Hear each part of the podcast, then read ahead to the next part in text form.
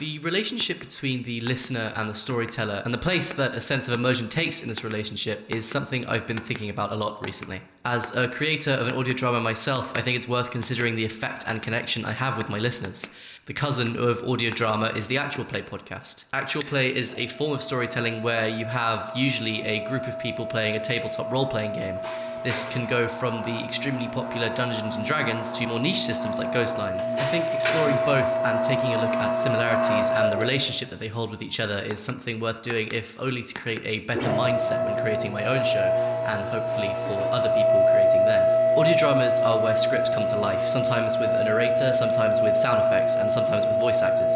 The story can be emphasized with sound effects. The images conjured up by the words are strengthened in the minds of the listener with the help of ambiances and sound effects. There are whole extra narratives possible in the ambience of an audio drama. For example, the sounds of gunshot off in the distance, which suggest many things, but can be more solidified into a moment with the context of the words. Audio drama, in this sense of well produced worlds, lends itself really well to a sense of immersion, and therefore it brings the listener into the world. The fourth wall remains apparent, but to bring the theatre analogy even further, the audience feels as if if they are surrounded by the players in the set. It's something I feel audio drama can do so well and is one of the medium's strengths. I think through the very medium's qualities, there is a closer relationship between creator and listener. By way of wearing headphones, the voices of the audio drama are intimately close to the listener. In the indie space, one which I inhabit, most creators are very easy to contact on Twitter and other social media platforms. So, both in terms of the medium and in ease of communication, much of audio drama is a close relationship, or at least the feel of one. Actual play is a medium in which sessions of various tabletop role playing games are recorded. The more modern version of actual play podcasts owed their popularity to one of the most prolific and widely known actual play podcasts, Critical Role, which was released in 2015. A typical setup at one of these shows has a game master and a few players. The role of the player is to create a character that they act as, rolling dice to see how successful their actions might be and having conversations in character. The players typically know little to nothing about the story that is being created. The GM, however, has control over the story and will plan out the situations these characters find themselves in. They will also take the role of narrator and any character not being played by a player.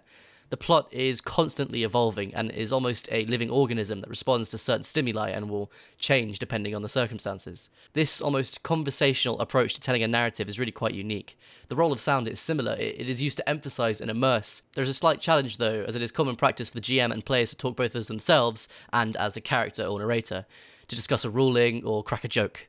This creates a strange sort of in between space where the sound can halt or continue, and the immersion and the suspension of the fourth wall is a bit more loose.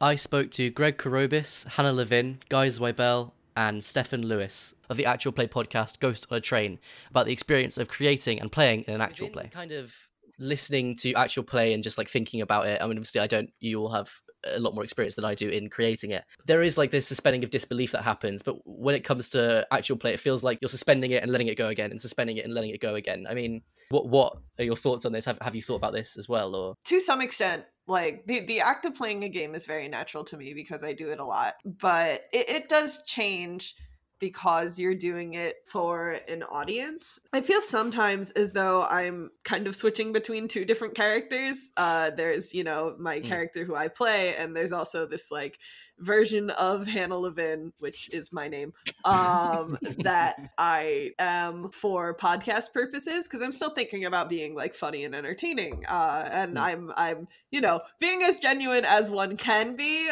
I think a good word for it would be like when you break character for like a performance and go into you know more of like a version of yourself. I think it's more of an abstraction of you than it is you. Mm. Like Ooh. it's kind of you refracted. We're all doing like a Bo Burnham.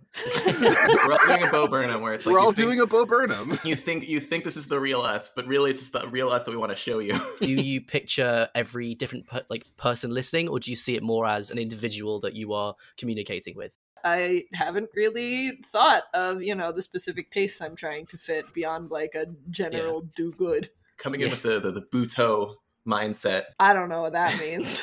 the the big philosophy for that is like indifferent to the audience almost the one thing that my that uh, theater arts teacher would always explain um, is like a, a Butoh performance could be done in a cave to literally no audience. and like that's the vibe of it and so just mm-hmm, just mm-hmm. i think that's a kind of uh, at least maybe specific to the indie space we didn't start with loads of listeners you know I, I, when i was making yeah. chain of being yeah. the audience for me is secondary i make it for myself first mm. which i think i didn't know about butoh but that is I think that's a, a, good way to sort of approach things. If it doesn't feel like you're not addressing an audience when you play, like you know that there's going to be one, but you don't think about them, is there a fourth wall to be broken at all? I think there's kind of a soft fourth wall in that case. Like I think it's it's less a directly addressing and more like wiggling your eyebrows at the camera that you know is there, yeah. but you don't really know if anyone's on the other side of it. If someone on the other side of that of the other side of that camera is giggling, then you know cool. yeah. One thing though that makes me think about uh, with like this deceptive fourth wall and like the, the soft fourth wall. We keep on alluding to Critical Role, but another key difference between us and Critical Role is that Critical Role they don't really do cuts outside of like a break that they'll do as like a, a non-live edited actual play. It, we've got like another layer of, of, of separation. Yeah. Another another another coating to that soft fourth wall in that we decide how much is or isn't shown. We're, we're showing you us cooking the sausage, but we're not necessarily going to show you the full process of how we're making this sausage. Sure. Because you don't actually want to see that, but you want to feel like you're seeing it. You will listen to actual plays a mm-hmm. lot, yep. or like, yeah, like your fair amount. So then, as listeners, do you feel like you're seeing backstage when they break character, or is it just part of the medium? It depends on the actual play. There's a big difference between Dimension 20 and Critical Role. I think Critical Role feels much more like being let behind the camera. I'm sure they're still performing because, you know, self is a performance, but it does very much feel like you are watching these people play Dungeons and Dragons. Whereas Dimension 20 is pretty highly edited. Like they've mm. got an effects team, they've got like a sets team. Stuff is definitely getting cut. Uh, and so that feels much more like watching a performance. I can only put so much of myself out there, but you as an audience will never actually know me, and I cannot know you. It is a one way relationship. Mm. This is not something that you want to be like 100% genuine. That's, that's kind of the fault of the medium. However, you want it to feel genuine. We are inviting you into our house, theoretically, to watch our game. However, there is like there's there's a screen in the way still. So it's like yeah, sure. It's again like I said a bit earlier. It's a deceptive fourth wall. Like you yeah. are theoretically there, but there is still a distance, and how mm. big that gap is will vary just either yeah. across like the course of the episode, just with the editing, or just like between different productions. For me, in creating Chain of Being, I often consider my audience as one individual because I know ultimately the show is mostly going to be listened to by one person on their own. The way I narrate my show doesn't really encourage this particularly, it's just the nature of podcasting. There are a few different forms that narration can take in audio drama, though. Each creates a different relationship with the listener, one such example would be an audio drama where the narrator is a character recording for a reason. This could be something like Limetown. My name is Lia Haddock, and I am an investigative reporter with APR. This turns the episodes into the recordings from the world of the podcast and creates a sense of immersion and puts the listener slightly as a participant. You're in on the story, but still as an outsider. Another example might be where the narrator addresses the listener as a sort of extra character. In this, not only the narrator and the show itself are diegetic, but the listener is also. A prime example of this is Welcome to Night Vale. The listener here is a character and a member of the town listening to the radio show. Night Vale uses this in some very interesting ways, particularly with the episode All Right, which actually places the role of the protagonist on the Listeners, shoulders of the listener. Your headphones are not malfunctioning. Here, though, the fourth wall is mostly ignored and the listener is brought into the world of a podcast. Interestingly, though, the pretense that everything happening in the show is real and not actually actors still keeps the fourth wall intact and just sort of bends it around the listener as they exist as a participant. Another form narration can take is the narrator not in a diegetic space but in a more audiobook style.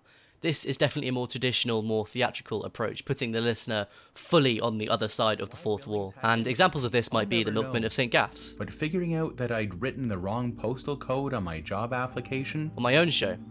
Chain of Being takes the form of a first person narrator in an audiobook style. Adam will talk about himself in the first person, but the narration is non diegetic, which gives time for deeper and more extensive descriptions, whilst still having more of a look into the thoughts of the main character. Other forms this narration takes is a more third person approach. One such audio drama is the dichotomy. But none greater than the love of one hero for his semi retired. Takes the role of a classic 60s superhero drama. First person is definitely more intimate and creates a closer relationship with the listener, whereas the third person creates a full fourth wall where there is not such a strong relationship. That's not to say a show is worse because the listener is not being brought in. Different shows require different forms of narration to achieve certain effects, decided sometimes by genre and sometimes just by personal choice. I think in the process of creating this audio paper, I have definitely started thinking differently about how narration sits in audio based storytelling.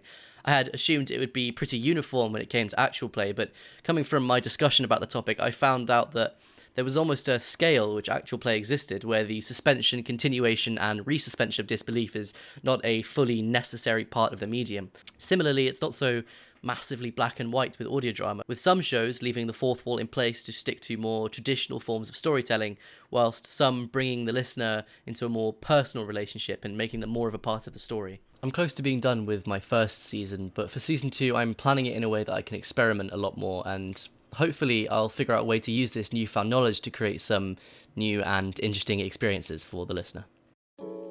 Faustian Nonsense is a podcast network, an artist commune, and an incubator for creative projects. If you love what we do, consider supporting FN by joining our Patreon, where you can receive cute network pet pictures, behind the scenes content, or even access to a library of assets to use in your own projects. Without your support, the world of audio fiction will be overrun by corporate media, drowning out indie creators. We need your help now more than ever. Visit patreon.com slash Faustian Nonsense to become a patron.